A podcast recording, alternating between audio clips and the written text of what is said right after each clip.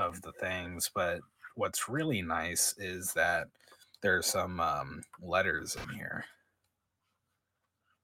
hmm and they uh, a lot of, a lot of, of course, you know, half of these guys probably didn't actually write the letters. They they had someone who could write for them, you know, Yeah, I know what you mean. because literacy rate is terrible during this time period.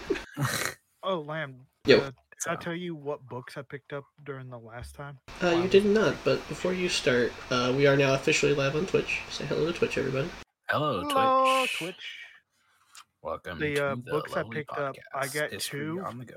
Books that were basically like overviews of uh, the Great War, and the Mhm. other, other one called a campaign atlas to the Great War. Oh, those are really nice. And both of those books were published by West Point history class as ways to teach students about tactics used in the Great War so they can better utilize tactics in modern day combat. See, that's based. Uh, oh, a quick thing before we get super far in here. Uh, it was pointed out to me last week that we did this, uh, which is two weeks ago now. Uh, I did make a big, a little bit of a boo boo. Uh, I had mentioned um, George Pat, Pat, excuse me, George Patton fighting with Santa Anna. Uh, that was actually after the First World War, not before the First World War. Shame on me for forgetting that. So thank you to whoever pointed that out to me. I don't, I can't look at my uh, Discord that far back right now. So Yeah. but yes, that was pointed out to me. Uh, so hey, correction number one, boys. Barracuda, send, make sure you send me a thing like uh the send me a link to the book you're referring to because I'd love to look at it. Oh, I would also like to apologize on the Hunley part. It is still actually disputed of what actually happened, but the Yes. theory now is that it did uh, blow itself up. Yeah, that, that's what that's what I that's what I had heard is that um it, it was basically like the shock from the explosion. Um, of course, you're really close to the explosion and you're underwater, so the water compresses and it uh I, it probably did some damage to either the actual submarine or it um it was probably like a case of the bends or something to the Well, uh, the- The reason why it's still disputed is the uh, the guys that did that test to try to prove that had inconclusive results because of uh, course. certain issues. yeah there you know with, when it comes to like accidents and stuff like that and so many variables that could change the the outcome you know of course you're gonna have some skewed stuff so yeah, i'm sure it'll still be a while before they they come to a final conclusion for that yeah. That's why I was saying there's also that theory with the freaking bullet hole and crap. Also, Tate is correct. Water doesn't really compress; it more it displaces things. And fill, uh, water has this funky property of filling up any container that you put it in to the best of its ability. yeah that yeah compressed probably wasn't the correct term but yeah it it, Mhm. it, it definitely sent out a uh kind of kind of like when you go underwater and a eh, and i think mythbusters did a thing on this or something like you uh if a grenade goes off underwater or something the the uh shockwave will, will probably do some damage to you Yes. The the explosion of the water coming back would do more damage than the shrapnel. Yeah. and i Uh, imagine you know with with uh how water does work and the way that sound works underwater it probably do some pretty good damage to your hearing as well yeah, you're going to go deaf. about eight feet. The bullet drops off.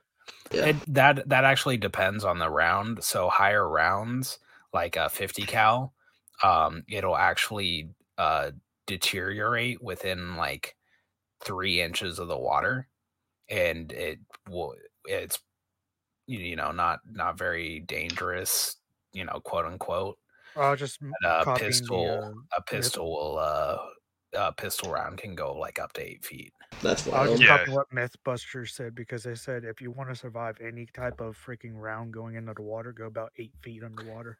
Yeah, Yep. yeah, you you're, you're there's actually some rounds that I've seen that are really funky looking and they uh they basically look like spears with a uh with a Mhm. um They're designed know, for underwater rifle. use. yeah, it, they're they're they're just really interesting looking and they're they're kind of crazy. Uh, I actually have a poster of those kinds of guns. Yeah? With those rounds, and one of them's like a German made, and it looks like an STG 44. Oh yeah. very thick mag.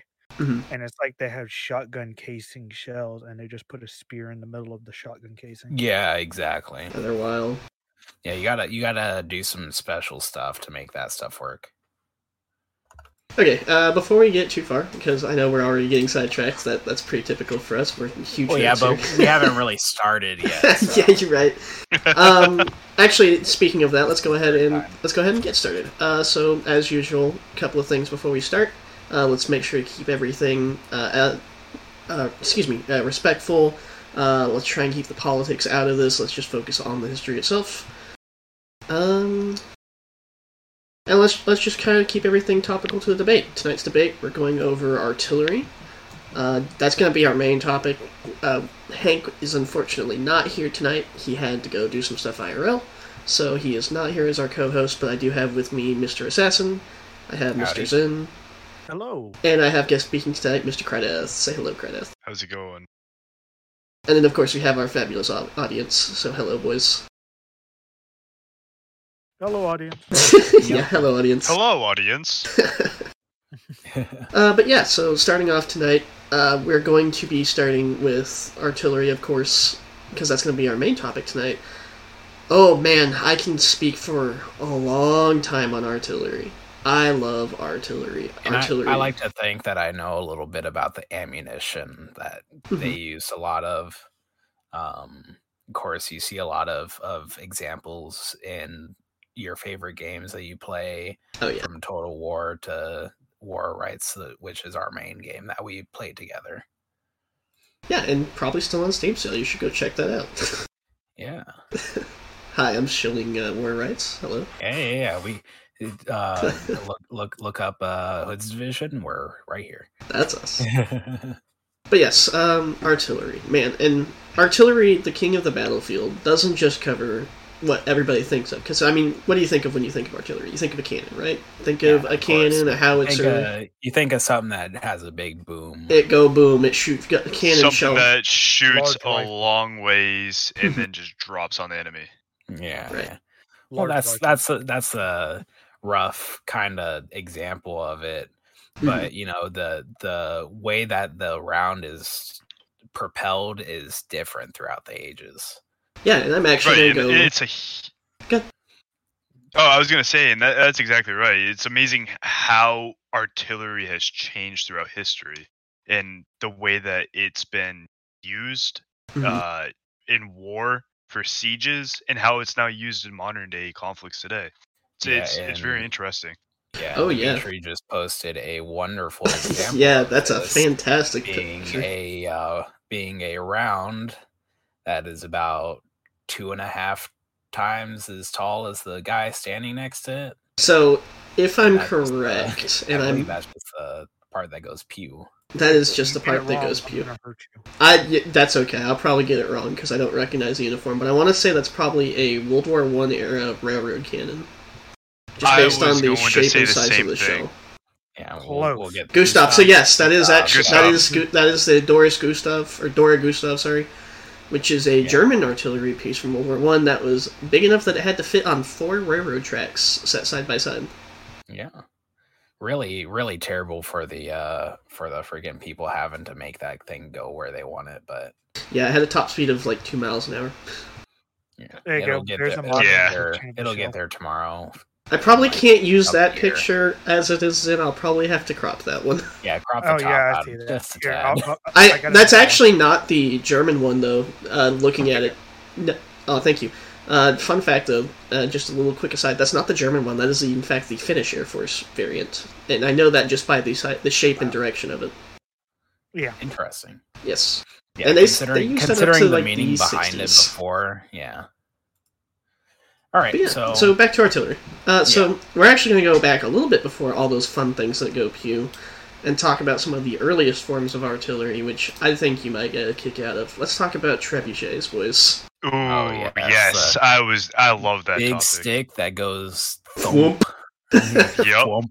Just Let's hurl Basically- a rock at the yeah. enemy.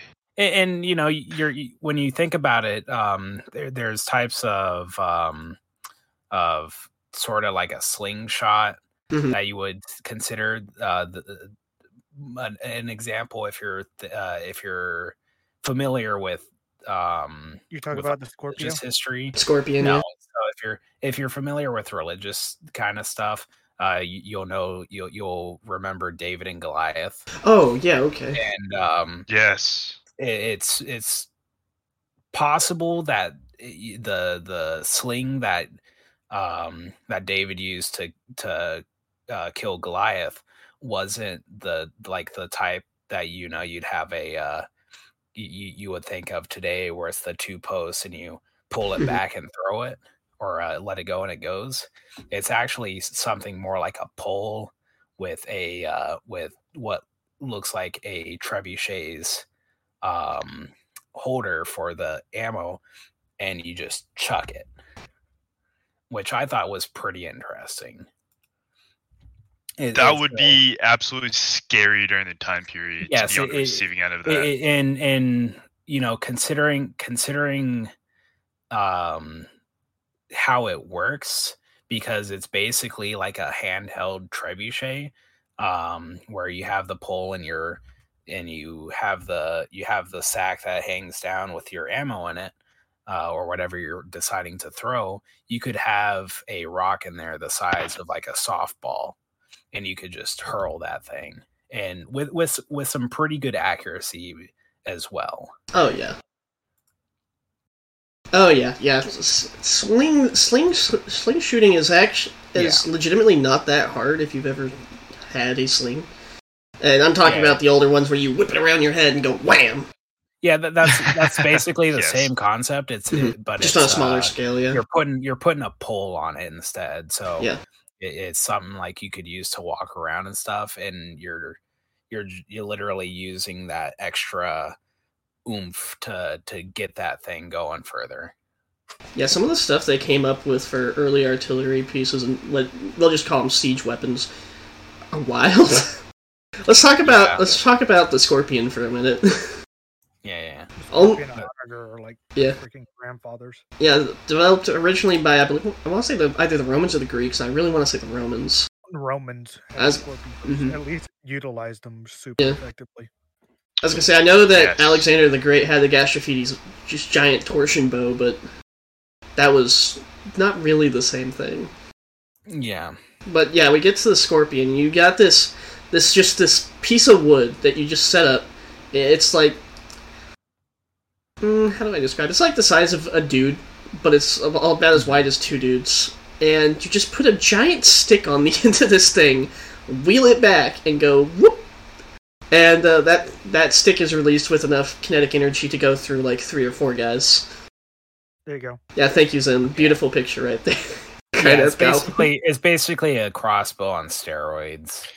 yeah, I mean, you Yeah, think about it. Were like man to man portable, but they were most of them were huge. Yeah, I mean, I was gonna yeah. say you And think that. Good.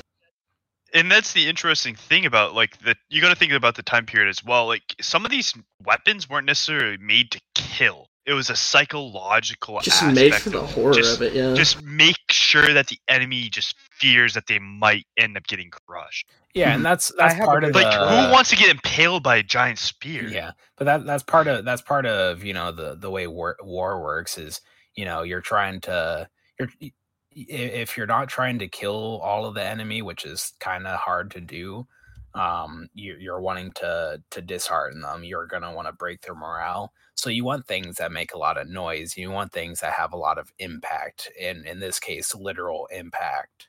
Mhm. You know. right I mean, speaking. Oh, actually, Zen, I think you had something you wanted to say first.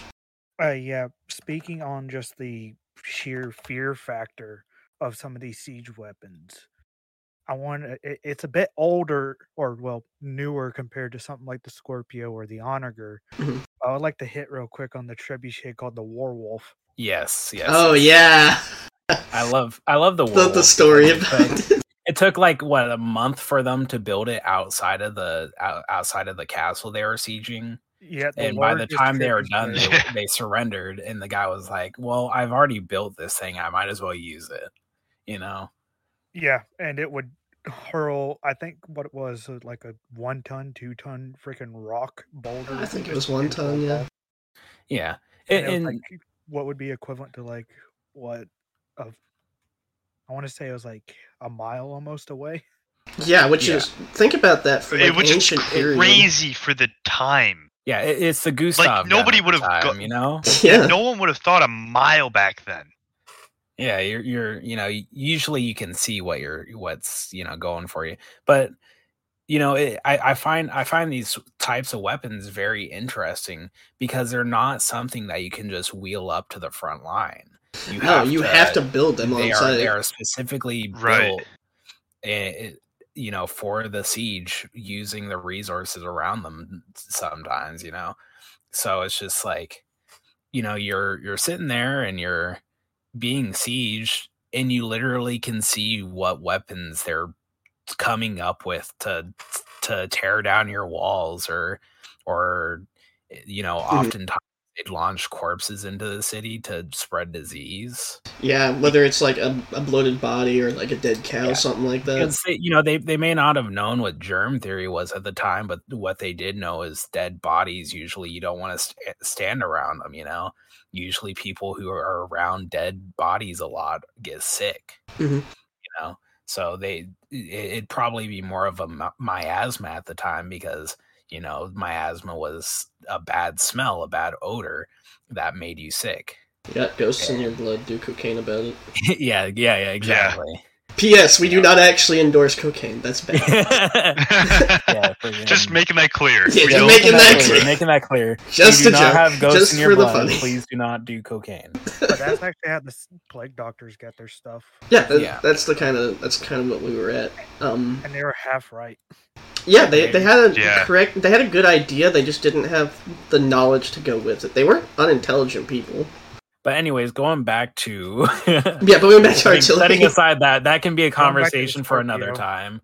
Uh, going back to the Scorpio and and our basic early on artillery, uh, what you could call artillery. Um, you know, you you have you have things that they're not necessarily some of them may not be as strong as the bowmen but they can shoot further and Mhm. some of them can can chuck a rock at at you and from from a very decent distance and some of them can chuck a rock at you that's also on fire so And if I might add, uh, something that the Romans did start doing towards the end of the Republic era, and when they start getting to being the Roman Empire, and then you've got the Western Roman Empire and the Eastern Roman Empire, some that they did when they really picked up the whole chariot thing, fighting like the Carthaginians and some and some of the Gauls and some of the British people and the Germanic tribes. Something that these Mad Cat guys decided to do is, what if we took like a ballista or a scorpion and just stuck it on a on a on a um on a chariot, on yeah a chariot. or like Yeah. between a couple of them. And so you have the first like some of the first experiences of mobile artillery.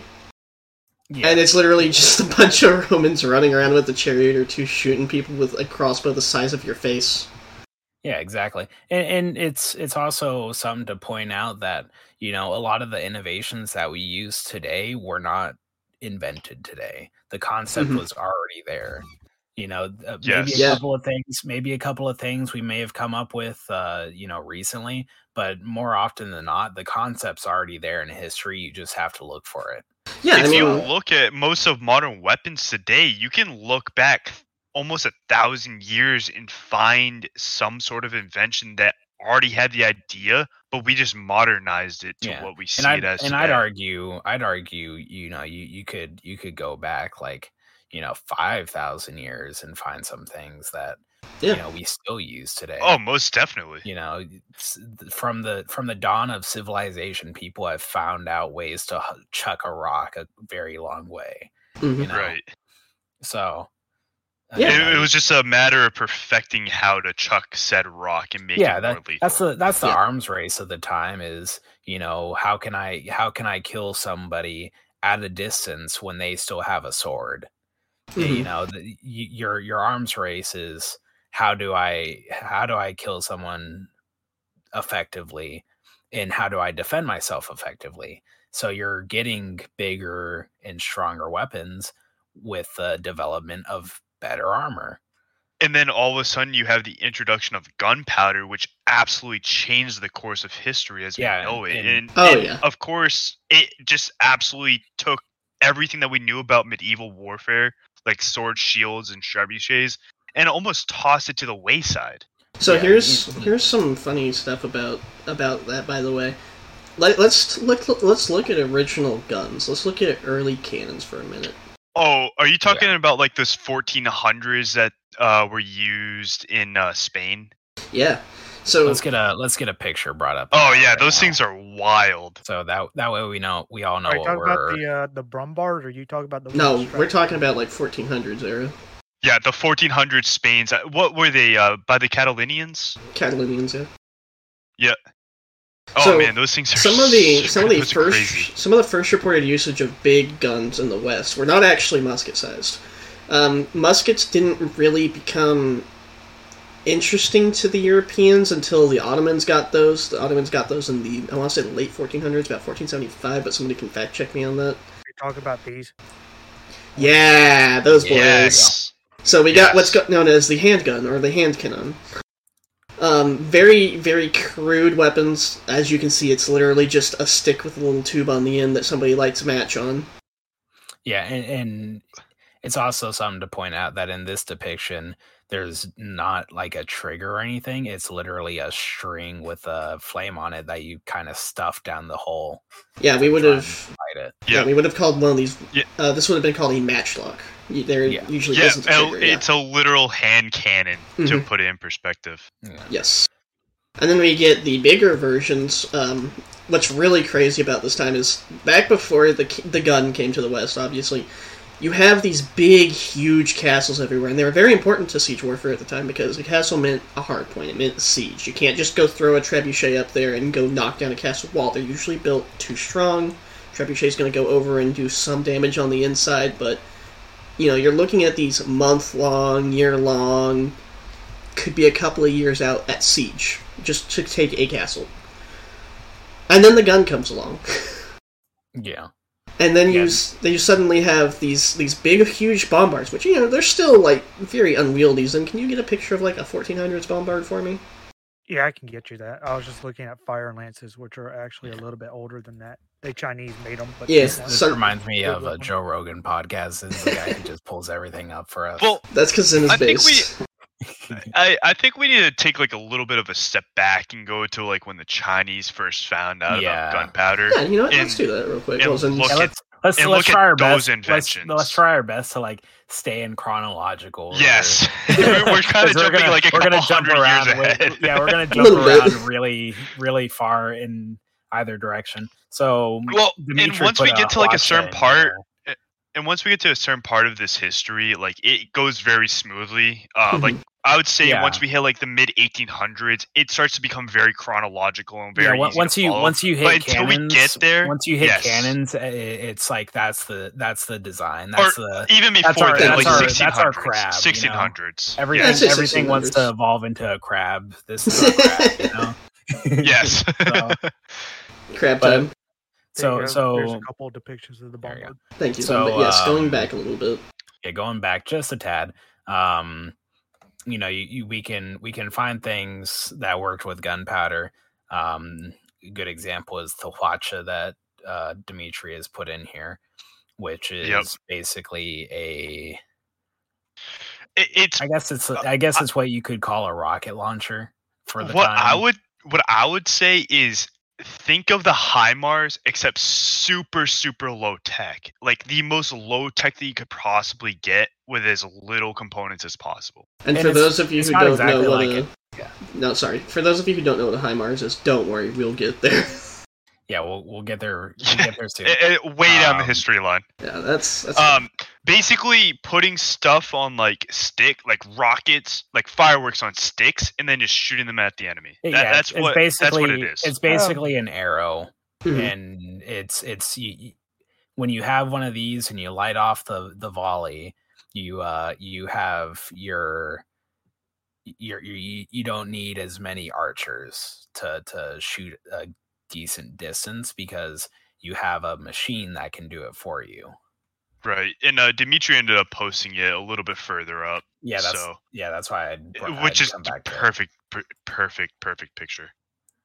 Ooh, You were gonna say something, looks like- Uh, I was gonna say that the Chinese not just attached it to sticks; they attached it to full blown arrows, and Mhm. sometimes those arrows would carry a charge, so they would go yeah, a little bit boom when they hit. Yeah, they came As up with seen some on that first crazy picture stuff. Sent, that is a they would light those bags of gunpowder and shoot to create an incendiary. That's wild. yeah. And I imagine you know with anything this early on in development, they probably more often than not blew the user's hand off. You know, Very likely. If, I mean, uh, you know, you you yeah, have to you have to have a you have to have a, a pros and cons to it. So you probably didn't have those kinds of accidents too often, but I imagine it's probably the same concept of putting a grenade on a stick. You know, yeah. I am very curious how much they didn't have go off because of wet or humid conditions. That's actually a Oh, good yeah. question. Ah, it was nest of bees that I was looking for. yeah, I know I Uh, know a lot of I know a lot of fights using muskets usually didn't nest of happen in the rain. Oh, there's Right. Hi, Hank. Oh, especially in the go. early days of the flintlocks. Mm-hmm. Hi, Hank Bob, get in, Yeah, Hank, get your butt up here. get up here. We're just talking about artillery. Yeah. But the Chinese actually had something around the 1200s that is similar to what the Europeans used. Yeah, the the Hunpo, I believe. Uh, the fire lance, yeah, Oh yeah, you're right. which was like a gourd they would fill Hank, with just gunpowder invited and you up to a speak. couple of You other should be able things to to just come- come up. shoot it. Mm-hmm. Yeah, I see you post a picture of it. That's cool looking. I've never seen that one, so I like that. Oh, the one I Yeah, just posted. That's are. the Okay, I'm just gonna not talk on this one. I'm still on the road. Oh, you're Okay, good. Not a problem. Got Yeah, copy. we're, we'll we'll be here for a little while. So if you come back, we- uh, go ahead and just join us. Oh, I still have a two-hour drive back. Ah, Oh, rip. No Okay. problem, not a problem. So Vanessa's plane was supposed to land in Bradley, which is like 20 minutes away from me. Mm-hmm. Instead, it's a two-hour drive to New York City. So Oh man, um, Wow. F for Yeah. F to pay respects for the homie. yeah, that's four press hours F. drive. I'm like, great, thanks. yeah, yeah, yeah. All right. So- Well, if that's the case, we'll we'll just uh we'll just I guess we'll retouch up on on what we originally were gonna do next year when the next anniversary comes around for it. but anyways, so coming back, you know, you, you um I, I guess we're right now we're more looking at um at our sort of gunpowder esque weapons. Not all of them, I'd say, are you could count as artillery, but are pseudo firearm. hmm Um, so, but There's know, a.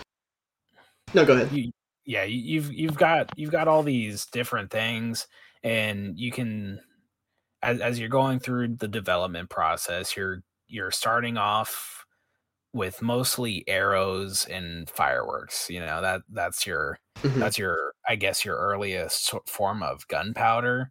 Pretty um, much, yeah. Up uh, through up through the end of Sun So- Tzu's like prominence, I would say, in China, and then uh, some of the Bo- Boshin wars in Japan.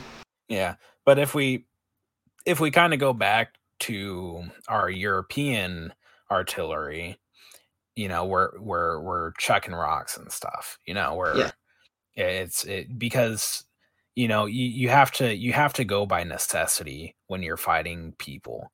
So when you're going up against people who make wooden temples and stuff, probably a flaming arrow works very well. But when you're going up against people who make very big stone castles, you're going to want to try and break down the wall. Mhm. Right. Um, of course, you know, cultures and stuff can, uh, can be accounted for in the reasoning behind each of these decisions. But you're you're having artillery that is designed for specific things. Of course, Yeah. artillery nowadays works on just about anything you want to destroy. Yeah, and we'll get we'll get there. yeah, And we'll, I think we'll that's a- definitely be I think- there. I think that's a really good uh, thing that you brought up, Assassin, is like European structures versus Asian structures were very different for the time period. Yeah. Like Asian structures were mostly like wooden straw. Uh, correct me if I'm wrong. And then you got more depend- European depends structures that were like built up like rocks, stones, uh, castles, like what we know today. I mean, it. You know, I wouldn't say it's necessarily like wood and straw because you know, uh, you, you uh, peasant houses would be made up of that in, in both areas. Right. Uh, right. They'd they'd have they'd have a straw like roof with a wooden uh, with a wooden wall or something along those lines for both. It'd just be a matter of um, what plant you're getting your straw from. Um, but when it comes to your temples and stuff, um, you have a different sort of structure that needs to be broken down. And you're looking at when you're looking at the European uh, castle towns and stuff, you're getting more walled off structures uh, that you may need to um, try and get through. And of course, depending on the person who built it and what they had in mind for siege defense, you might have winding roads or you might have um, some other types of like uh, like just straight shot roads.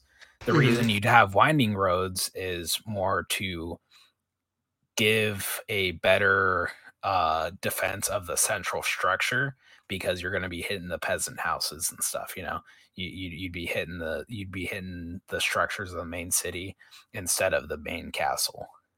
Yeah. Well, not just that, but it also caused when a army is sieging, if they encounter winding roads, it takes them longer to navigate. Yeah, yeah, yeah. than- You than you, you ship. have you have your you have your people who live there and they know what the, how the roads work, and you have the people who don't, and it's very confusing because the the roads are are going all over the place, and you're like, all right, I see the castle, but I don't see a road that goes to it. Yeah, and So even I'm gonna I'm, I need to find I need to find a way to get there. and even speaking a little bit on the castles themselves, you'd see these things go even into the castle where you'd have, um, you know, say you want to climb a tower inside the castle. Well, you're climbing that thing going left-handed because they've made it to where they have the right-handed swing down, so that you're having to fight with your offhand for the most part because most people, you know, are right-handed. Excuse me. Sorry, I had a hiccup there. Yeah. So or if you even look at some of these European countries, they built the castles like dead center in the middle of the cities yeah, or like these population centers and like had the had these um other buildings of similar style spread out to make it just super hard for anyone to invade. Yeah, you're, you're yeah. trying to confuse the enemy at this point. But you know, when you're chucking a rock, you're just chucking a rock. You know, you're chuck. You're either trying to set a flame, or you're trying to cause as much damage, or you're trying to kill as many people as you can over a period of time.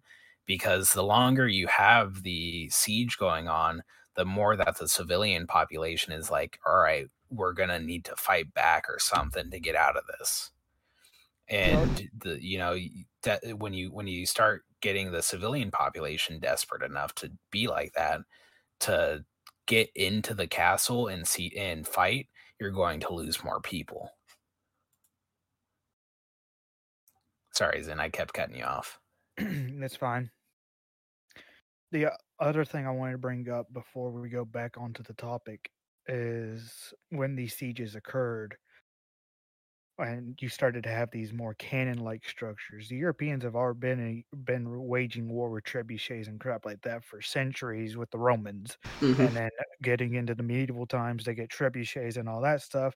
Start going into the Crusades, they're still using trebuchets, and so the Europeans have been fighting these wars and stuff, and they would hire specific engineers who would pass on their trade to either defend their castles or make the weapons to break these castles.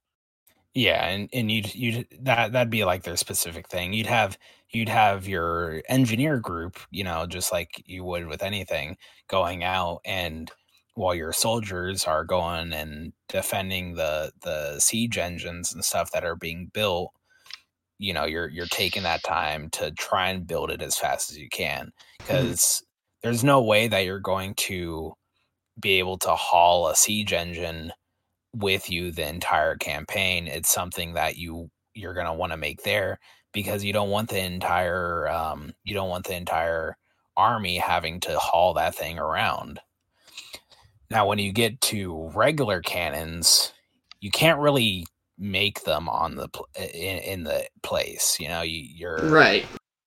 Uh, if if they're really big, they're probably a defensive cannon, and if they're smaller, they're probably being hauled by horses or men. Actually, some of them, uh, some of the early bombards got casted pretty close to the battlefield. Yeah, Yeah, and I can we can actually. So speaking on that a little bit, the reason that they could get away with that, because Zen brings up a very good point. Some of these were cast basically on the battlefield, if not like right at the walls themselves. These bombards didn't actually shoot cannonballs as we know them. We have to think we, we we have this bias towards oh you see a cannon it's probably shooting like this big cast iron ball like you see in all the Yeah. Hollywood movies and stuff you see in all the video games. The first cannons shot rocks. Yeah, Wow. they're, they're rock shooters, and you Here, know I got a some. picture of that called the Lazy Maid from uh, There you go. 1410. yeah, thank you. Zen. Yeah, that shot Yeah. rocks. Oh wow. yeah, yeah, yeah, yeah. No, yeah. That, that probably something we've shot pr- probably should have brought up earlier is that you know you're still chucking rocks at this point. Yeah, You know, You're Uh, just sh- and- chucking and them slightly faster at this point. yeah, you know, slightly faster, same- maybe slightly same- further. Mhm. same same type of same Actually, type probably of not even but more further at force behind it. Yeah, it wasn't so much you, of. you definitely you definitely have more force, but you're probably using them a little closer. I was gonna say, so Yeah. it wasn't so much distance. It was very much this. You when you see these bombards steer up, even shooting rocks and stuff, you see an evolution of artillery strategy now. Now it's no longer shoot the ball over the wall, try and kill people inside. You're now just knocking the wall straight down because the force behind these things, even shooting just rocks and uh, whatever else they wanted to fire. Dimitri brings up stone or granite was used for most of these. Yeah, they had enough force behind them that those poor little walls could not hold up anymore. Yeah, Right, and it makes sense because I mean you're now Or- adding rocks with gunpowder. The velocity is a, going to be way, way. Or you could aim for Yeah. something a little weaker, like the like the door, the front door. Well, Yeah. they would No. go for the wall instead of the door, as uh, several of the siege depictions have them shooting towards the walls. Yeah, you, you'd you'd have a lot shooting towards the walls. You'd you'd probably have a few uh, a few actual battering rams that you'd use for the door instead. And there's there are some battering rams that they used on walls if Oh, they didn't have like a moat, you know. Hank, what you got for us?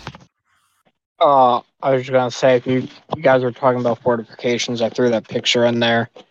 That was an old Rev War covered path to protect from artillery. You could see certain things similar to military castles in that design wise. Uh, and how you're talking right now about cannons with walls. Another thing to look at, if you're interested, is how in uh, the siege of Constantinople, their giant cannons are like the first of their times, using stone balls against a wall in a siege Yep. not going over but trying to break the wall Mhm. Yeah. Yeah, you're you're you're just trying to you're trying to knock the thing down. You're not really going for people at this point. You're just you know, it's it's easier to aim it at one spot than to aim it at people that are always moving. right, Yeah, and and obviously in- they. Oh, go ahead, son. Oh, I was just gonna say the picture I put in is actually the uh, siege of Orleans in 1428. Base. There you go. Right. yeah, so and you what, can you what I was see gonna different say, types of cannons in it as well. Mhm. a- and what I was gonna say is like back in the day, like their mentality was, "Hey, how can we break through the wall and get as many men through as quick as possible?" Right. Yeah, you're, 'cause you're what- wanting to you're wanting to make a pretty big opening. Right. Exactly. 'Cause Their, I'm- their their their thought process wasn't necessarily casualties or killing people on the inside. It was just how to break through and get their men inside as quick as possible. Yeah, Or- and you have to figure like a lot of sieges, the defenders were woefully under undernumbered compared to the attackers. You had to bring big armies at this point in time to wage war. I mean, I know the modern standard is three to one now for an attack against a fortified position. It was worse back then. We're talking more like eight to eight to one or ten to one or something like that. Yeah, but nowadays you can just drop a bomb in the middle of the fortified area and you're you know Yeah, and you're, not, you're not really you're not really facing three to one anymore, you know. yeah, that even that has changed. Yeah, Well, because of that, at that time, it was not so much like, oh, you could just drop a bomb or whatever. Once these cannons made a hole, the defensive army now has a choke point that every single attacker has to go through. Look at this! Look at this neat little uh, th- uh depiction that Dimitri Dimitri posted. That's beautiful. It's not really artillery, but it looks like it's freaking burning a hole or Blasting a hole in right through a door. Yeah. Yeah. Uh, it is actually blowing a hole. I Yeah. actually have a picture similar to that of uh, I forget I what guess- it's called. It's a petard mortar. Yeah. It's a you go. petard. there you go. Oh, I thought it was the other one of uh, the one that shot freaking bolts through doors. That's the one. There you Oh, go. yeah. man, that thing. Oh boy. Yeah. Yeah. I would hate to be on the receiving end of that one. Yeah. Oh yeah, It's for on sure. The depiction by uh, this medieval painting. which goes back to the which Right. go, goes back to you know if you're gonna kill somebody you're gonna find a way to do it you know so you know the better the better fortified your area is the better the weapon is that someone's gonna come up with to tear it down Yeah. All right. So getting a little bit back on topic, because yes, these are Yeah. all good points. Um, let's, let's move forward. Let's move forward a little bit. We're not going to move forward quite to the Civil War in that era, but let's move forward to like the 16, 1700s, boys. Let's move forward to gunpowder cannons. Yes. Oh, we're going Yes. into the Thirty Year War. Yes, we are. Yes. And actually, there's something specific I wanted to bring up, not necessarily related to the Thirty Year War, but who here's heard of a puckle gun?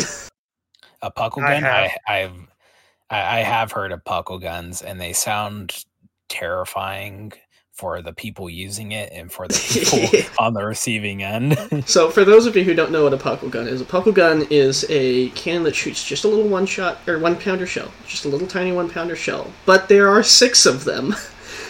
It's ba- yeah, thank you, Zen. It's basically the earliest form of a revolver that I've seen in existence. Uh, you have this thing that rotates six um, one pound shells in and out, and what's notable about this thing is um, it was made by Western nations who were very upset at Turkey at this point. No, were they Turkey or were they still? No, they were still the Ottoman Empire at this point. They were very upset at the Ottomans for you know killing Constantinople and turning it into Istanbul. Uh, so they made this this puckle gun. It was made by a guy named James Puckle from England. Um, there's no really nice way to say this. They- They had two barrels for the thing. One shot sh- regular round shot balls, and the other shot square shot specifically for killing Turks. yeah Yeah, if you- leave so- it to the English to create something like that. Yeah, yeah I, I mean you know you're you, that's kind of getting to the point of you know let's let's be nice about this and let's do as much damage as i can you know and this one this one is more specifically meant for people you know this is your Mhm. this is your people killer this is the one that you're firing at at a line or a or a group of people to do as much damage as you can Yeah, yeah, and what I want to bring, what I really want to bring up for it is like you you start seeing like in the 1600s these wild um these wild advancements in artillery. Another good one to bring up that maybe Krydoth knows a bit about is the Congreve rocket. About this time in te- in history. Yes. Yes. i don't think i know this one you might have to pull up a picture of that one too I got it. Thank you. Zach. there you go I You already want- knew you were about to talk about it. Yeah. You want to talk about that one, Krydoth? Or you want me to cover it? Uh, go go for it, and I'll uh, jump in as needed. All right, yeah. So the Congreve rocket. Oh boy, the Congreve rocket. The Congreve rocket's what we call a terror weapon, not so much a kill the infantry weapon. This thing was woefully inaccurate. Um, it was about as useful in actual combat as like war elephants were, are probably a good example, like Carthaginian and uh, Indian Yeah, war that- elephants. Yeah, that, that'd probably be inaccurate. Yeah. Yeah. But it wasn't made to kill people. This was made to scare the absolute ever loving crap out of everybody on the receiving end of that thing. It was literally just a ladder with a couple of sticks to hold it up, and they strapped a bunch of rockets on long sticks on the end of it and launched them at the enemy. this thing is horrifying. I- I- and if you really think about it, this is like the evolution from the uh, Wachaka. Hawacha, yeah. The Hwacha, yeah. Yeah, Hwacha, yeah. Mhm. Yeah, but I mean the Hwacha just shot so many that you're going to kill people with it if you're if you have it Right. arranged. Same same thing It's for this. Right, they would they would shoot back- bundles on this thing. Yeah. Right, but Mhm. this is going back to the psychological aspect of artillery. Yeah, yeah. I mean, that's a that's a honest honest to goodness. Like the worst part of this weapon was just terrified people because it makes this loud, screamy noise. I mean, you're hearing something literally scream flying at you. Normal cannon just goes boom, you know, loud noise. These are rockets. They go tree, and then they fly and hit somewhere And they're around you and explode. They're probably slower than the sound that they produce too. For Mhm. anybody out So- there in the audience that are history lovers, the depictions of the rocket were a mixture of the sound of the Katyusha and the Nebelwerfer. Oh, that's horrifying. Yeah, that's very horrifying. Yeah. ve- Both of yeah, those are also very uh very notable artillery pieces. which will be ref- make- will be coming up on. Oh yeah, we'll get They there. would make notches in the head of some of them so that it would screech. Screech, Go off.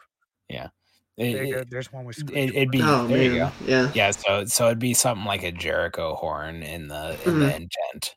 Or like an Aztec death whistle. Yeah. Or or whistling arrows, just Mhm. going back to going back to like your original uh ranged weapons because they'd they'd have uh they'd have uh special arrowheads that would that would whistle as they uh came to you, you know. Yeah, Kuda brings up a good point. Psych for our psych, like interest in artillery was really big when it first came around. You know, you got these big bombards, these cannons. Kind of dies off a little bit about the 16, 1700s after they've made all these crazy, funky advancements, and then we pick it up again. I'd say a little bit before World War One. I. would say 1800s, like 1860s Civil War, and we'll get Well, you to got to that in a little bit. remember, psychological warfare did not end at the actual weapons. That's what bagpipes. Were Exactly. for. You're not wrong. You're uh, not wrong. Bagpipes are still used in World War Two. yeah, n- but but like not even not even kidding. Bagpipes are considered a, a psychological warfare weapon That does Uh, not be- surprise me. because because they're loud. You can hear them from a very bi- long distance. hmm and you know that there's someone coming and they're not afraid if if if they aren't afraid to announce their presence they're probably stronger than you so so you know that bagpipes bagpipes are literally re- like registered as a as a weapon of war because of the psychological damage that it will it would cause I if never you did that. survive if you did survive a engagement with a unit using bagpipes think about the next time I never You knew that. That's horrifying. yeah no they they're they're legitimately considered a uh considered a um a weapon Weapon of because warfare. that. That's fantastic. Thank you, Um, thank you, bagpipes. Yeah. I do want to bring up that uh, around this time, the reason why this artillery was stopping and slowing is they've reached the point now, which would be considered around the Napoleonic cannons. Mhm. They're very small caliber cannons, but they can be manned and moved by horses and sometimes even men. And now they're focusing more on guns for the common man and tacticians. Yeah, as kind of we talked Right. about in our um, rifles, or not rifles, when we talk about infantry, a lot of what you see in the Napoleonic era is the formation of infantry and cavalry tactics, not so much artillery. Yeah, but cavalry tactics had already been around for a little while. They they Mhm. were they they were being used by the Romans, Yeah, you know, and and you know the Egyptians as well. Name a name a region with horses, and they probably were using them.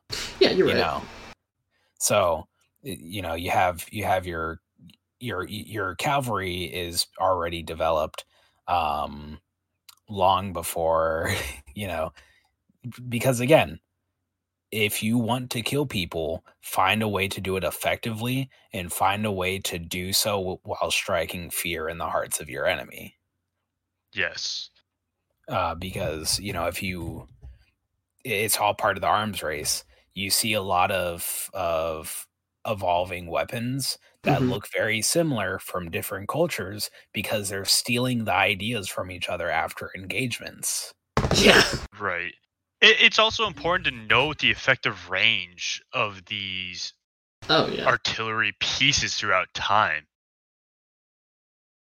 I think Like, I think you, you, you end up going from like almost a longer stance with like the medieval weapons to almost like a shorter uh like 500 to 800 meter engagement range for like these very early on uh gunpowder cannons hmm these bombards, yeah. and yeah and these bombards to then eventually getting up and slowly uh increasing in increments of range as time goes on and and those increments only get faster. You know, like they, they only get further apart. They get further apart you know, they become closer, more closer and closer Mhm. uh, to each other because they start they start getting really good at it. So uh, you start seeing cannons.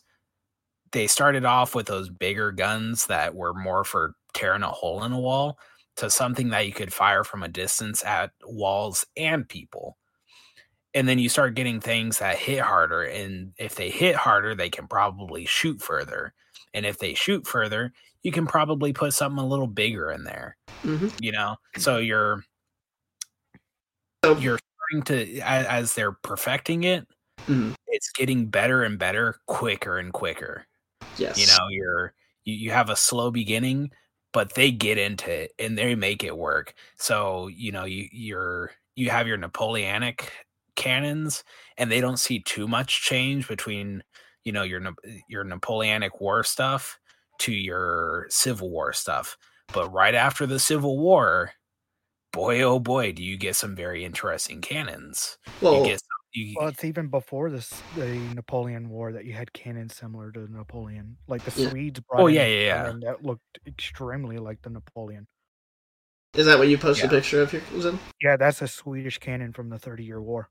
That's There dope go. looking. yeah that's that's very that and it looks you know almost the exact same you have the exact same concept and you have the exact same reasons for things like the bucket you know that's that's where you're that's where you're getting your uh your water to do the swabs to clear the embers out of your cannon after you fire so you can reload the thing without having to wait for the embers to burn out hmm And I do want to bring up that uh, at this time, ju- this goes along with artillery. But one of my favorite people to talk about, uh, Gustavus Adolphus, who was the king of Sweden at that time, was the one integrating these tactics of using the cannons not just as artillery siege engines, but to actually start using them as a way to move with infantry. He combined the artillery, the cavalry, and the infantry and used it all together in every fight. Yeah. It's the first time they had a integrated system, which combined uh, at the time the Spanish method and the French method of warfare. hmm And I would love to hit on that, but man, I'm looking at 52 minutes already. So, with that said, uh, let's But move on to the the civil. cannon Started getting bigger. Yeah, yeah yeah yeah and Yeah, saying so that. let's move on to the Civil War. yeah let's let's go to the civil war so Oh what- man, some what really. we're used to what we're used to in the game that we co- that we met each War other rights, from and stuff war rights we're used to field guns. But that's not the only guns they used. No, uh, they um, one of one of my ex- my favorite things is the Dahlgren on one of the maps uh, Oh, on the Harper's for the game Ferry? that we play uh, for Harper's Ferry which they actually did that they actually did use and i believe it took something like 500 to 1000 people to actually haul it up the hill. Yes. So it, the, we're, what we're talking about, for those of you who don't know, is there was a, I want to say a 50 pounder Dahlgren gun, which man, that's a big shell. A Similar shell. Thank you, Zin. Uh, 50 pounder Dahlgren cannon that was hauled up what's known as Maryland Heights, overlooking Harper's Ferry. Which, if you've ever seen it in real life, if you haven't, I recommend you go Google Maryland Heights. These are steep cliffs. I mean, this is a steep, rocky hill that they hauled this thing up, and it literally took 500 to 1,000 men to haul this thing up to the top of the hill. And that's just one gun. yeah and that and that's why i i believe they only had the one up there Yes. you know because you're just like all right we got the one it shoots it shoots uh bigger rounds but we're not going to bring another one up because it just doesn't make sense to. No. But you know, it, a Dahlgren is more of a like ship cannon, anyways, because it's just not too realistic to drag it around. And probably the only reason they had it there in the first place is because of the river that was there. Yeah, they, if I remember right, they literally took it off one of their ironclads. Yeah. yeah. uh, But there was also other cannons used that were similar in size, but they were mainly used in placements Mhm. you Yeah. get forts and stuff. So yeah you, you have you have your your ones that you keep at strategic areas to to hit you know the the people trying to attack you and then you have your smaller ones that you can actually bring around with you and your smaller ones you know are just as scary as the big ones they just don't explode as big you know, Yeah. the, the payload the payload isn't as big and some of those get real scary towards the end of the war. Mhm. Oh yeah, let's talk And- about um, let's talk about uh, oh, what's it called? It'll come back to me. Continue. I'm sorry. What, Whitworth or the uh, i think I'll the cover those, but that's not what I was Yeah. thinking of. um i think i think uh we need to touch up on the ammunition that we're now using because Yes. it's no longer it's no longer stones and One flaming- round shot, yeah. stones or whatever or or just a, a cannonball made of stone or whatever you you know Armstrong, thank you, now Barracuda. now you're now you're using a uh something that is made out of metal or you're using something that has a timer and it explodes Yeah, let's talk about our favorite type of round, the case shell. yes um, i believe I, I believe it's uh yeah there you go yeah. um speaking of the case shell since it's the one that blows up uh, there's an account of a artillery officer who had a case round sink into the ground underneath him. And he was so he was so like he he loved artillery so much and he was so like that that was his thing that he just stayed there. And he looked down and he's like "Thi- i'm standing right above where this thing is and if it had gone off i would have been dead. Because he he didn't he didn't move anywhere. He he like he he he took the moment to calculate where the round had gone knowing the angle that it came into the earth. So Man, uh, the rounds I, the round may have been dug up or it may still be there but um yeah the, the some freaking i think it was some union artillery officer was just like yeah that would have killed me if it had gone off yeah, for those of you who are less inclined on these weapons and stuff, a case shell is somewhere in the middle of what's called round shot or just uh, just regular shot. solid Solid shot, yeah, thank you. Um, solid shot just keeps going. You know, you shoot it, it goes, it bounces, it hits somebody, goes through somebody, blah blah. blah. It doesn't spread apart or anything. then you've got on the far opposite end of the spectrum, you've got canister, which is just take a giant shotgun and put it into a cannon. it's like grape shot. It, it is effectively grape shot. It's just modernized and stuck into a can, which is why it's called canister. You know, it keeps it together a little longer, longer range. and i believe i believe grape shot was still used but it was more for ship stuff Yes, you're you know, right. you're, you're, Yes, you're grape it- shot was more it for to rip, ships. You're using it to like rip up sails and and freaking just do damage to the actual. So, like, people your- inside. Yeah, Mhm. so like your grape shot and your chain shot were definitely more yeah, and, tailored and it was bigger ships and rounds destroying too. masts. It was yes. bigger Yeah. rounds too. So, yes. but However, let's not forget one of artillery's sisters, mortars. I was gonna wait till World War One to touch on those. Okay, okay, we, Yeah. we can touch that on World War One. Because World War One's when that really comes to back to prominence, and then we can just go over Yep. all of the mortar stuff in World War One. Perfect, perfect. Okay. Uh, going back to case shot though, case shot is this kind of redheaded stepchild in the middle of canister in solid shot. It flies out and then shrapnels out and explodes. So I guess a modern equivalent would be shrapneling shot. Yeah, but I mean, it's I, I, I'm not sure about the actual makeup of the internal, but I believe it's just something that it has a fuse and it blows up, and the actual round is the shrapnel. Yes. Uh, yeah. n- not entirely. Yeah, I could be Not entirely. Uh, from what I'm seeing of several depictions here, I'm trying to find a good one. but Mhm. Here's Okay. one I got of all the rounds together.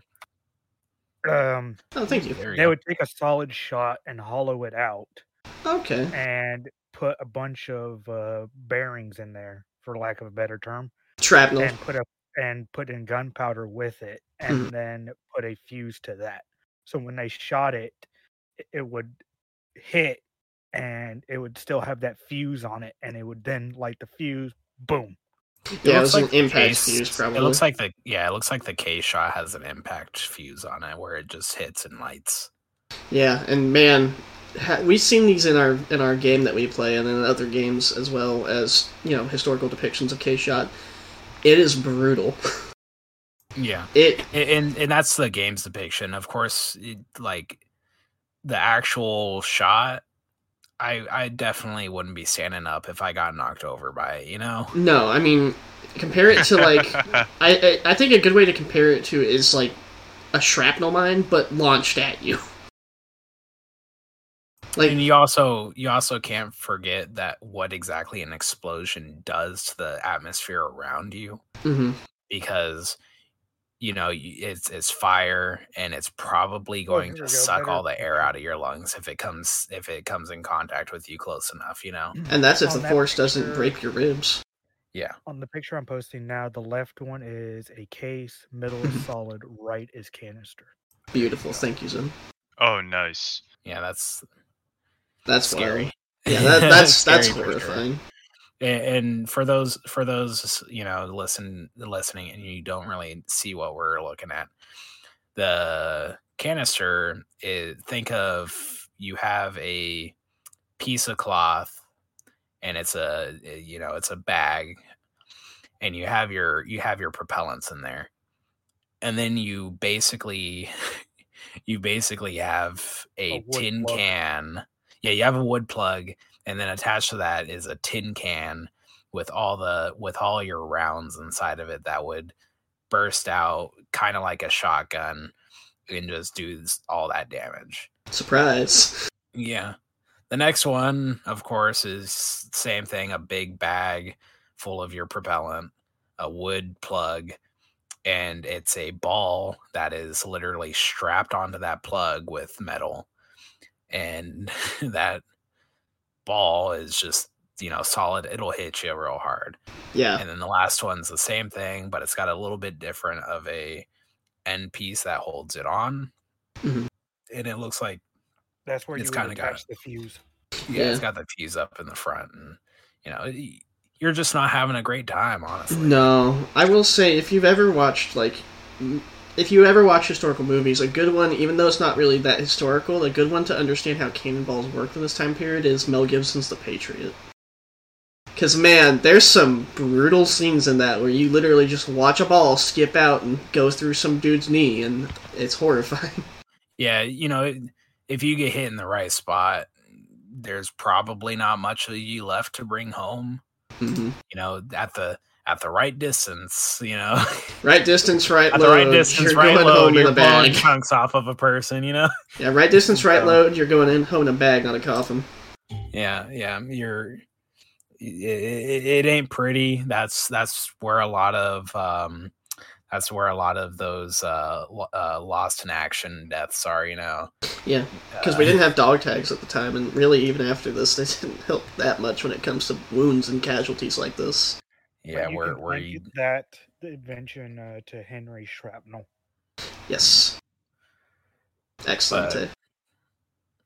But yeah, um, something else that Very- was touched on now that we've touched on artillery, just to keep it flowing a little bit. I'm looking at the time here. Let's talk about Yeah, the Whitworth gun. Let's talk about my favorite gun, the yes. Whitworth gun. I I'm a shill for Whitworth rifles and cannons. I'm not apologetic about that. Y'all can fight me. I know it was terrible, but y'all can fight me. Um, something something that's really notable about the Whitworth specifically, even though it wasn't that great of a cannon, uh, if you read accounts from both Confederate and Union crews that used the weapon uh, to small effect, they didn't really like it for anti infantry use because it's a very small shell, two uh, two and three quarter inch. Um, but it was very good for anti Thank you, Zen. It was very good for counter battery fire, and it was really, really good for one specific reason. It had a breech.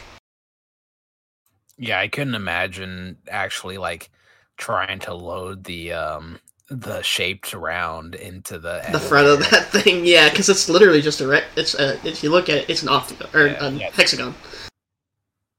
Well, you're There also you starting to look, Look at at the that first, round. like, you're also starting to look at like the first technical advances of we're now going from front loading artillery To now breech using loading. a and now mm-hmm. Yeah. breech loading artillery, which is a huge technological advantage. Yeah, and the Whitworth Yeah. was fast to fire. I mean, you could load off what, like four or five rounds a minute with this thing, which is crazy Oh, when I you think of when you think of artillery. rate Opposed of to fire. like one I'd every say that one two to three good. minutes.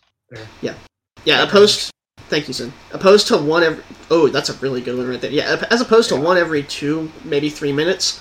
depending on the crew. Depending on a good Right. good crew, could probably do it in one and a half. I think if they were on their game, not under fire, you know, everything's going their way. Yeah, you're they're they're firing at a decent distance from the actual front line. Yeah, this thing could put out four two five a minute.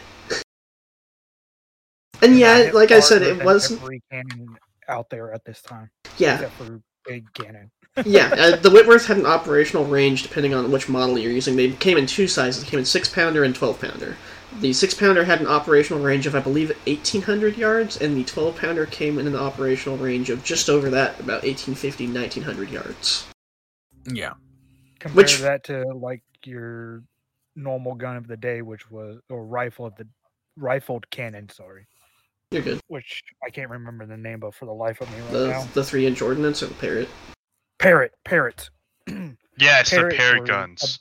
a- a- quite a bit shorter than the Whitworth. Yeah, But that's Yeah. also that's probably also depending on the size of the gun. Well, Whitworth Yeah. had about, or Parrotts and Whitworths had about the same round charges. Parrott 10 Well, pounders did. Uh, Parrotts also came in 20 pounds, which fired up to, Yeah. I want to say, 1600 yard, and the 30 pounder Parrott, which fired to about 2000 yard or 2000 yards. Yeah. That, that the, I'm referring to the lo- like the large parrotts, Yeah. but I believe those are probably. I, I think once you get up into those sizes, they start getting dangerous because of the rounds that the the force For the exerted on crew, actual yeah. cannon. Yeah, those were more like built in siege rifles. Those were Yeah, not really used a whole lot except by the Union and mostly used in defensive capability. yeah. You've got you've got your safe sizes, and then you've got your sizes that you really shouldn't be playing around with. hmm I But we did anyway. make Yeah. A light correction. Mhm. Uh, the Parrott not only had those two, they also had a 70 pounder. That's horrifying. yeah, That is very horrifying. I'm guessing that was a naval gun. Yeah. It was Okay. a naval and port gun. It was not mainly used, but what is still, this it- it cannon? needs to is this used. Hey, this cannon is a 70 pounder Parrott. it looks like a Whitworth. Look at that. No, it's a 70 pounder Whitworth. That's a 70 pounder Yeah. Whitworth. Oh wow. Oh my say that. lord. I was gonna say that looks like a Whitworth. Look at the barrel. That's crazy. That's actually crazy. You learn something new every day, you know. Hey, can we But get that- the, hey hey Trusty Jim, Can we get that in War Rights, please? yeah, no kidding. I would like to point out though that the breech versus the front load, hmm there had to be the very, very concise like powder Yeah. equivalent to go out because you didn't want to blow the breech out the back Mhm. by over powdering. Yeah, That gun's so heavy that it broke the wheel of uh, overtime. like that's that. crazy. And actually, that reminds me of another very important cannon around this time, the C68. I bet most of you have not heard of what a C68 is. I don't No, I have I've ever heard of it. So the C68 was made by one of my favorite mans, because I'm a terrible, stinky German lover. Uh, it was made by the, the company Krupp. Uh, this is back in the Prussia days, back before Germany was a state, and it was used in the Franco-Prussian War, and was also a breech-loading cannon, and was regarded for the time one of the finest cannons in the world, because this thing could shoot like 2,100 yards, and had a sh- shell comparable to a Whitworth or a 10-pounder Parrott. Very nice. It was also breech loading and shot like five or six rounds per minute. Krupp gun was very good. Uh, used very good ammunition from all reports that we do have. Which you know, to be fair, grain of salt, we don't have a whole lot of reports from Prussia anymore. It kind of stopped existing when Germany happened. Yeah, right. But I Yeah, think that's uh, the, that's the I, I think second part the of history is you know if it's not written down, it's it's, It's lost. forever lost, and if it Right. is written down, there's a chance it gets destroyed. But yeah, even the French Probably were by the not happy cannons fighting. yeah, Probably by the cannons that they had recorded. yeah. Even the French did not like shoot fighting this thing. Yeah. Uh, yeah, and I think uh, moving if we want to move forward a little bit, I don't know about you, but like the breech loader was definitely like that technological advancement that definitely made or broke a war. If Yeah. you really think about it. I mean, we Yeah. get to we get to the Spanish-American War, and the Spanish are still fighting with older Napoleonic guns, if I remember correctly. And the Americans have brought up at the time. I want to say they were using Armstrongs, Armstrong cannons, which are Yeah. basically just modernized Whitworths that were actually useful. and Gatlings as well. yeah, they did bring some Ar- Gatlings, which Yeah. I'm not sure if we want to cover Gatlings. Is that really? Uh, I believe I believe you would cannon. cons- yeah, um Gatling guns were considered artillery at the time because of how you because wheel of them how they Yeah, They they are they are considered artillery. right. That I'll- is I'll- crazy to think about because they're shooting a rifle caliber, 55. Yeah. yeah. but they're considered artillery. Yeah, I will they're I will say let's Well- keep it a little light on the Gatlings because I know we covered them when we covered machine guns for infantry. yeah. yeah. So we can we can go light there, but yeah, Gatling gun that's another one. a Um, Gatling gun, moving barrel, baby, basically a puckle gun, but instead of instead of the round moving, it was the uh, the the barrel moving. moving. Yeah, I did see. I don't know how accurate this is, but I did see one of a man called uh, Henry Clay Pat Pate, who tried to get a revolving cannon. that's pretty cool. and you know you can you can see at the time that you know you're you're still thinking of of how do I shoot this faster, um, or how do I reload this faster? And at the time, of course, the the first thought is I'll just swap the barrel. Yeah. But you know now you're getting into you know you have you have your Gatling gun and that's got a got a uh, clip fed or not a clip it's got a magazine fed. It's uh, a it's fed so- from a technically it's a clip because it, you stick it on the top. It's not actually a magazine. It's a tube that you stick on top. i don't think it's a clip either gravity It's mag, weird. Yeah, fair enough. It, it- it's, weird. gravity Is mag. what it it's, it's not a it's not a clip because it's not uh, a clip is like what you would have for um, uh, um, bolt for your, action like, rifles. bolt yeah. actions and stuff that, that that would be considered a clip Mhm. but it is a mag just like the early machine guns that you would uh, that you know y- you were you would see in the first world war Yeah. Or like Dimitri just posted, man, that's a funky Yeah, looking double, gun. yeah double cannon Wow, that is funky. Well, you I'm- did also have puckle cannons.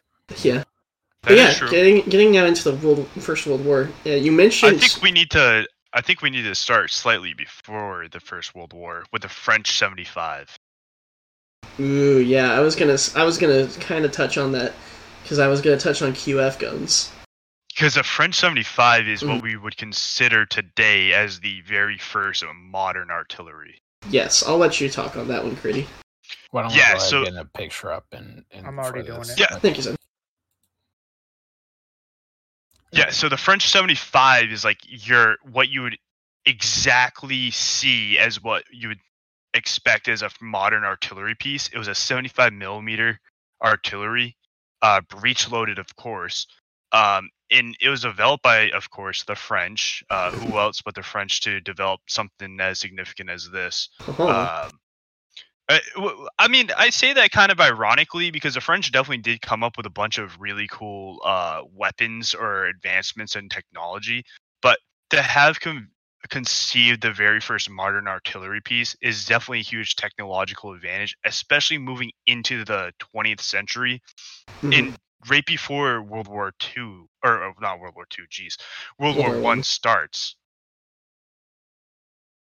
I mean, they ended up using this gun um, all the way through the wars, like World War One, World War Two. It was used by multiple countries because of how technologically advanced it was. if I remember Uh, just right, it's, abs- I was gonna say if I remember right, they used it in um during their stint in Vietnam as well in the fifties. And I'm I'm looking at the I'm looking at the um the like the depiction of this and it looks like it's probably one of your first um hydraulic recoil systems. It does it look like fires- that. Yes. It fires it fires around the the actual rifle shoots back but the the the ac- the rest of it doesn't. So it's only the barrel basically moving back after it's fired and then re- resetting in front. So yeah, so yes. they call that the hydropneumatic recoil mechanism, which is exactly that. The gun Yeah, barrel slides back on rollers system. and resets the muzzle. Yes, and so something that's really important to note about this is this gun specifically is what gave rise to the British QF series of rifles. If you've ever heard of a quick fire rifle or something like that, like your Okay. British QF 25 pounders or 17 pounders, all these like very notable British guns that we used from World War One, World War Two, all the way through to like the 70s, basically. This gun is directly responsible for those because it t- it had that hydraulic brake on it, and then the British decided, well, that's not good enough and so they just they just went ham on it. You know, they they created a you know even better hydraulic brake. It worked it worked a little bit more reliably than the seventy five. Um, and that's where we get all these big, huge barrages in World War One. That you have these like hundreds of guns just blasting and blasting and blasting, and being able to effectively hit the same position they just shot at because you don't have to roll the gun back into position anymore. It also it also is uh, pointing out in this Mm-hmm. that because of the new breech system, the fire rate was 15 rounds per minute. Which is insane. Yeah, it's, think about think about what they're using. Not even like Ten years before. like 50 years. You know, like you know, you're you're still using your regular freaking uh, cannons, and now you have this beast compared to it. Yeah i mean, can, of course, no, at at you never get away from the original design of a cannon. Mhm. I you know I, I think that's fair to say. Even even modern cannons still resemble your old fashioned cannon systems to the to the mo- more basic levels. The only thing that really changes is how they're loaded, the size of the gun, and how far it goes.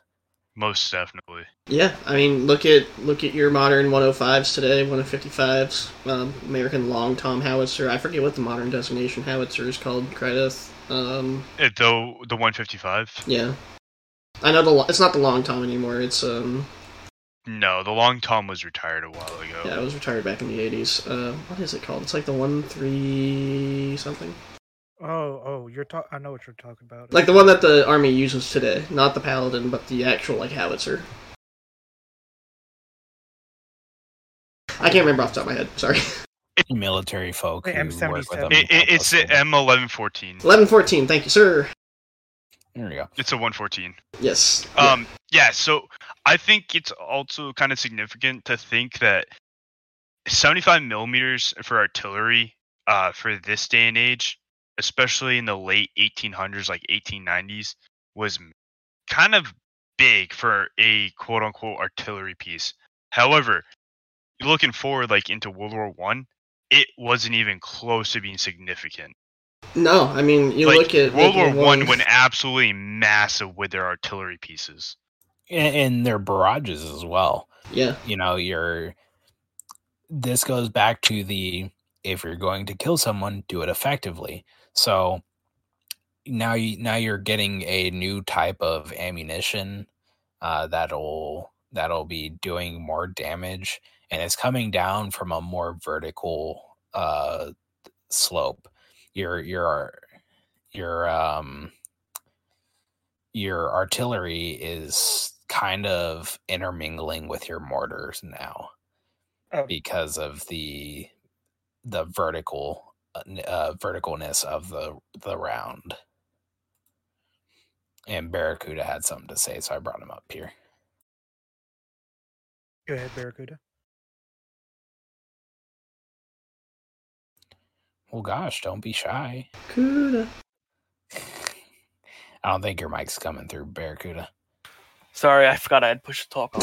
You You're fine. I, I, I believe what you're talking about in World War One is like the doctrine and uh, the idea of indirect fire, Mhm. which is with the guns being so advanced at the time, um, they're determining the mathematics for the azimuth of the round. So as prior in the wars prior, we would actually have to have eyes on the target with the cannon. In World War One, where we have a a more improved system, we don't have to have eyes on target anymore. We can use the math to determine azimuth of the the apex where it's going to uh, hit the highest, where it's going to come down with all the math, and land that round within about ten feet. Yeah, and that's only gotten better as time's gone on. Yeah, and as time's gone on, I mean that's you know you're just spotting with a map and Yeah. calling it in now. Yeah, you could you could probably drop a freaking round within a couple feet now. I can. Right, yeah. Go ahead. Oh, But I was gonna say it. I was gonna say it's um i it's it's different. So like you look at a lot of like early artillery, it's almost like almost a direct fire weapon, kind of like a little lob to World War One, where you're now literally shooting in the air to try to drop it on. Because you think about it, earlier wars, everyone's out in the open, no one's dug into trenches or anything like that. Now all of a sudden you got World War One, people are dug into trenches. You need to now lob shots and hope it lands in the trenches to inflict as many casualties as possible. Yeah, So- you're you're you're like what you would consider a mortar for for like your Napoleon time time period is kind of being intermingled with uh, the cannons now, and now your mortars are something else entirely. So, if I may, before we get on to artillery itself, um, speaking of thing going up in the air and coming back down, man, isn't it funny how we've just cycled right back around the trebuchets, boys? Yeah, Oh, Oh, one hundred percent. yeah, yeah, for sure. And, and Rocks you know, to shells, man. yeah, props, props, uh, props to same, te- uh, same concept, different technology. You know, Mhm. you're you, you, it's it's always been the same concept, always trying to hurdle something really high, really size, far. really high, really far, or really hard. You know, Yeah. There is one thing I want to add with that. Is Mhm. the four superpower, or well, I say superpowers with quotations at that time. The French were focusing on the cannon like the 75. Mhm. The Americans were focusing on stuff like the Armstrong and their siege weaponry. The British were focused on getting as fire rate as fast as they can freaking get it. Yeah. But then you had the Ru- Germans with the Prussian military who were focused solely on siege artillery. Man, and they made some wild siege artillery. Uh, so did the Yeah, they did. Austrians, for that of- matter. Coming out of the beginning of the war, they already had guns similar to Big Bertha, which, Yeah. for those that do not know, was a one of the largest artillery pieces ever fielded with a 42 centimeter cannon. Yes, sir. I mean, let's look at the Austrians. They're they're they're buddies for a minute.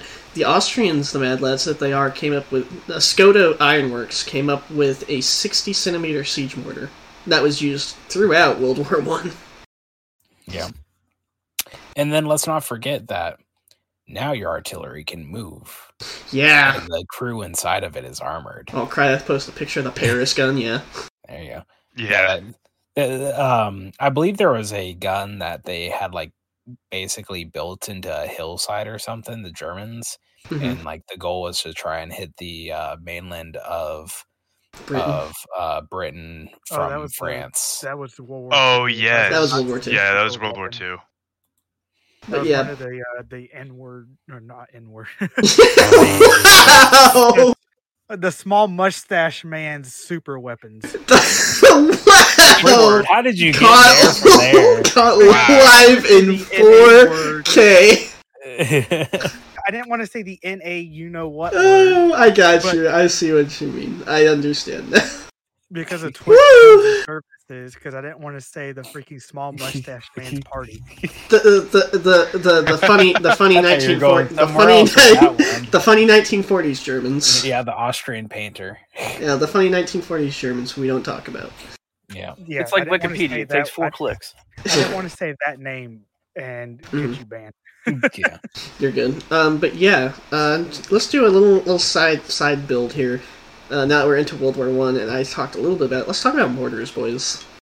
Yes. Yes, I, I believe we Uh, the need mortar. to talk about mortars because you know early on your mortars, some of them the barrels were made out of wood, you like literal wooden cannons, and they they work kind of more like a mortar than an actual cannon because they're lobbing rocks up. I, I don't know Mhm. if you I don't know if you know what I'm talking about. Uh, I know the Japanese had something like that during Yeah, the that's- Boshin Wars. Yeah. Yeah, that's that's more what I'm referring to is the Japanese. They they had Mhm. some, it, you know, Literally just bamboo. Yeah, have. they had a lot of bamboo, not a lot of steel. Make them out of It's bamboo. the Star Trek episode.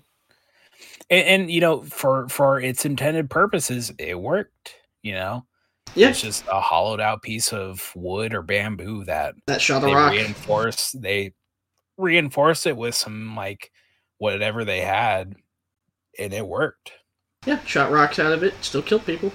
yeah but you know you, you go you go kind of from that to these very big just very thick looks like a half of a cannon just very thick but it just it shot something a lot bigger than your regular cannon and it needed to arc it up to try and get it to where they wanted it to go hmm um you you see you see examples of these on ships and if they put it on a ship that wasn't outfitted for mortars it could it could sink the ship It was Which is literally why you the typically downward force of it yeah, yeah. which is why you only typically saw them on Men of Wars. Yeah, because it was the only ship at the time when we were building these wooden ships that could actually hold up to a mortar. Exactly. Yeah. Especially with how big those mortars were.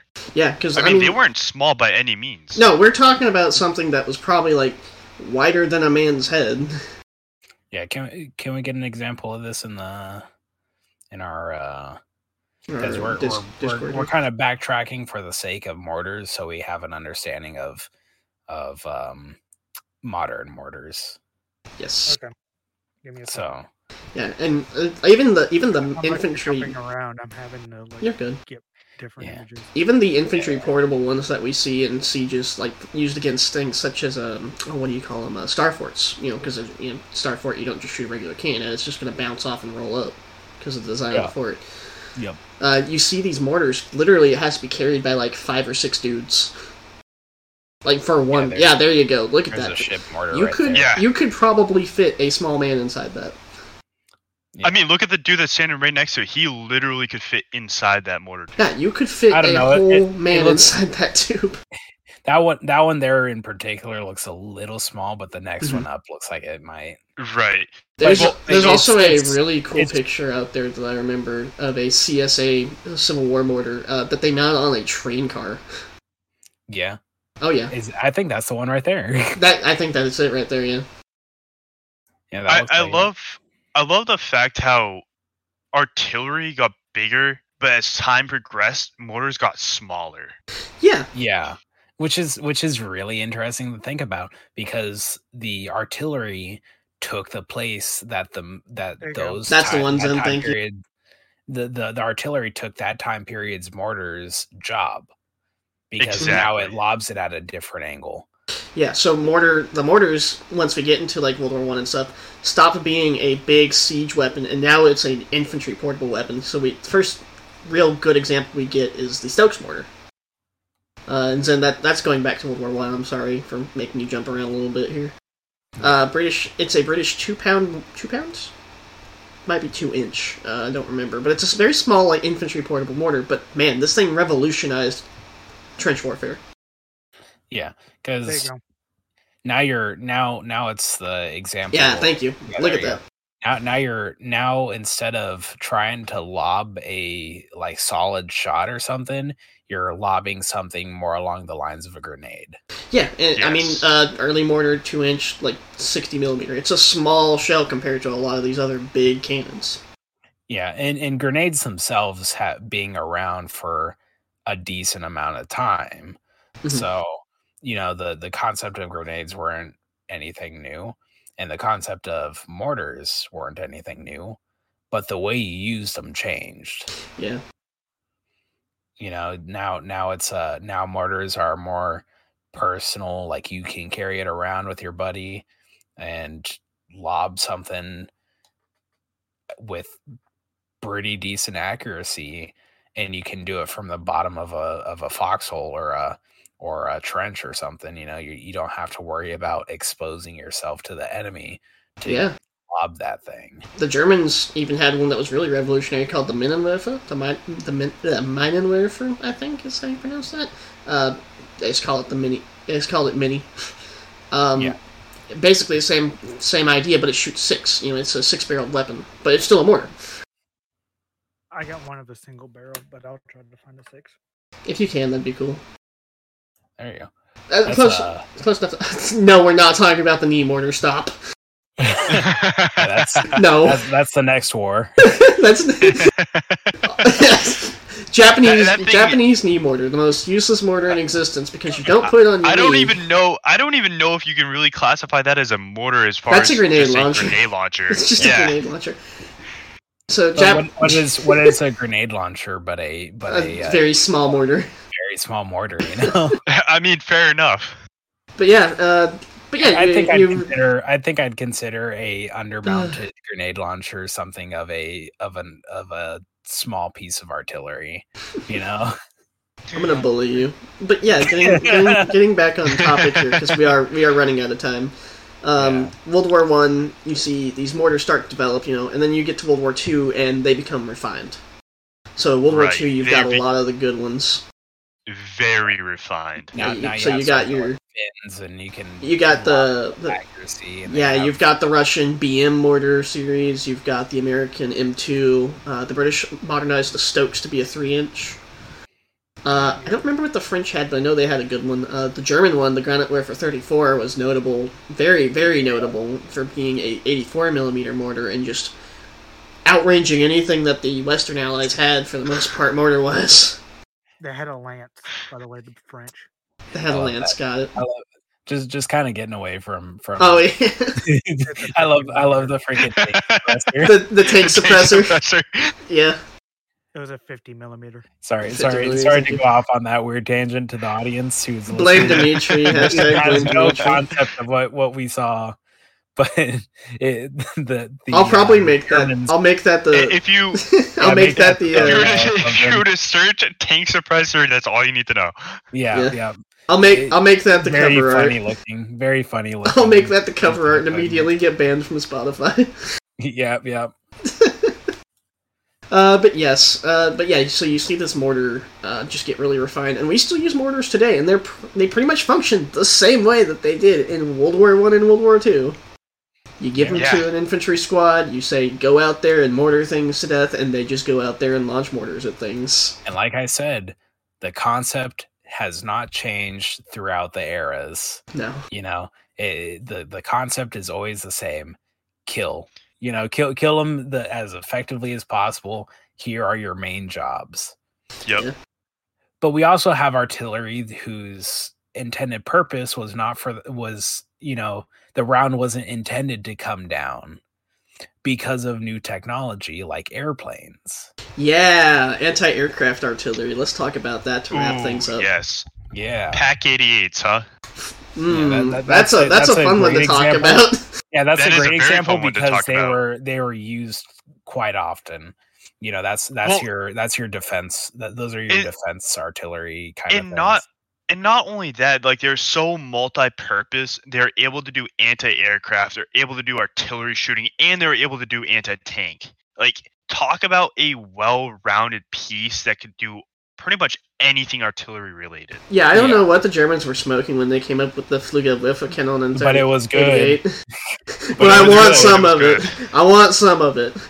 yeah, right. Yeah. They were hope- if I remember correctly, they were hoping to have a shell that could explode en- big enough to deal with like the bombers and stuff. Mhm. Mhm, Which is what it did, yeah.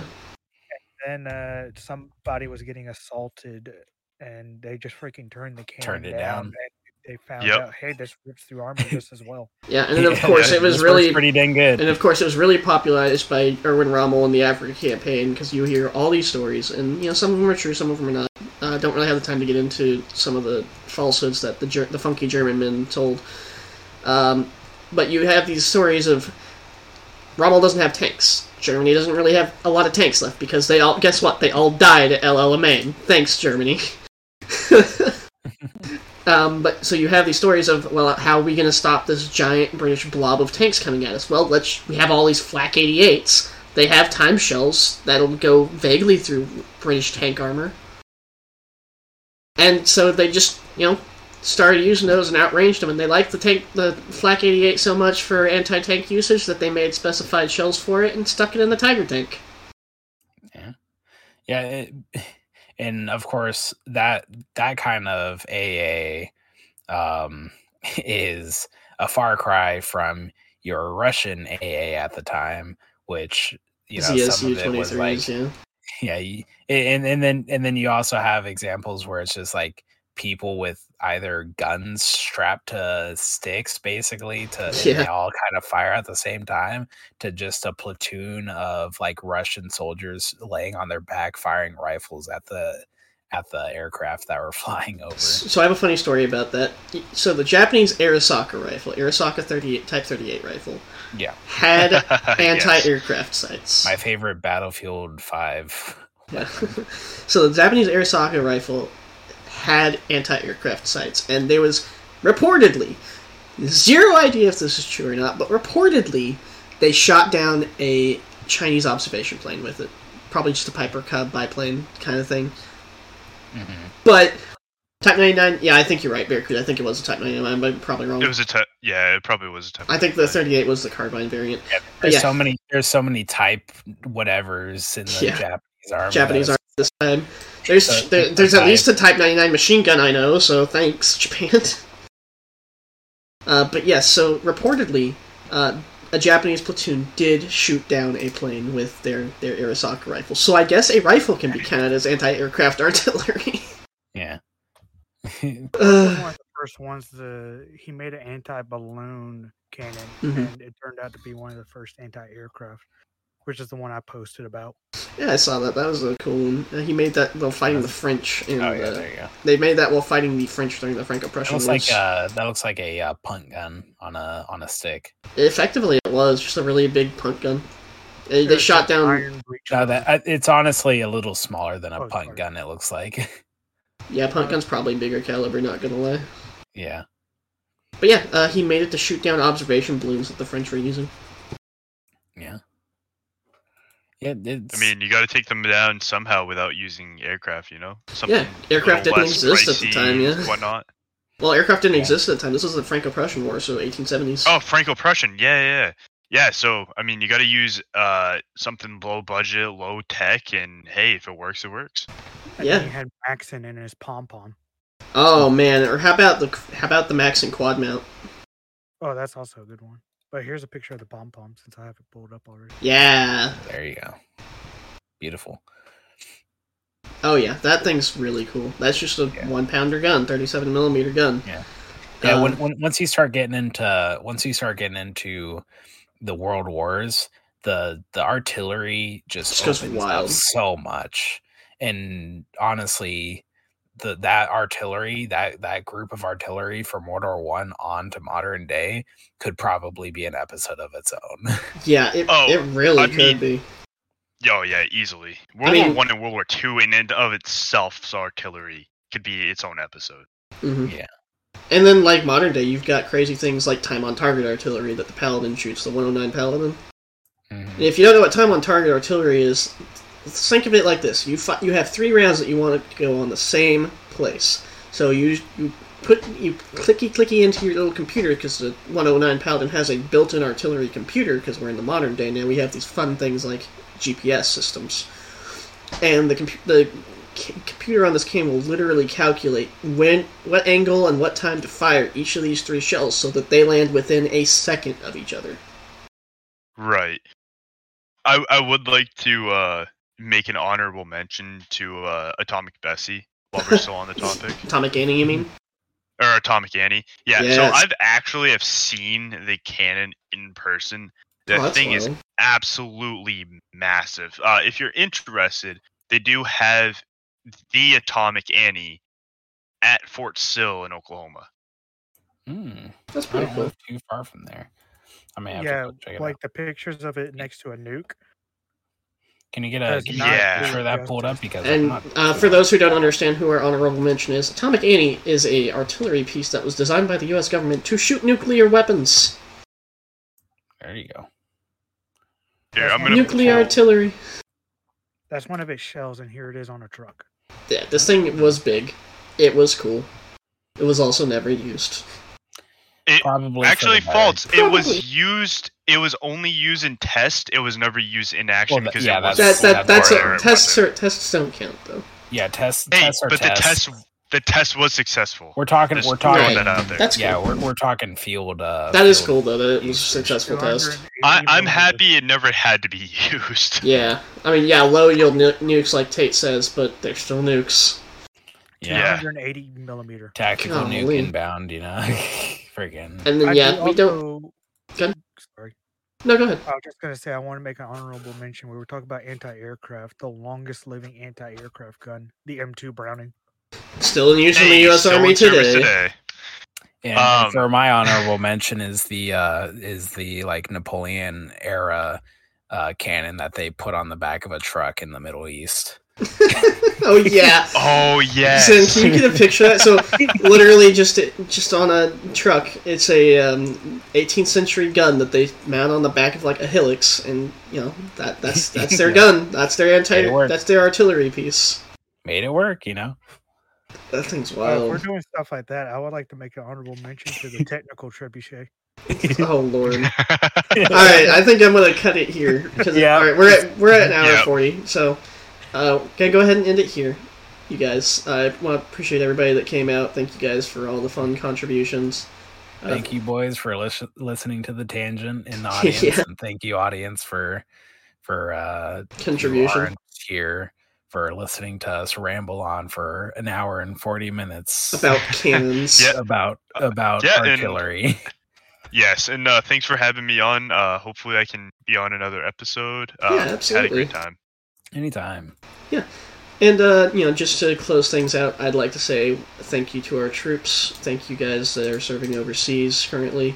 Uh, without you, we, all this would not be possible. So thank you guys.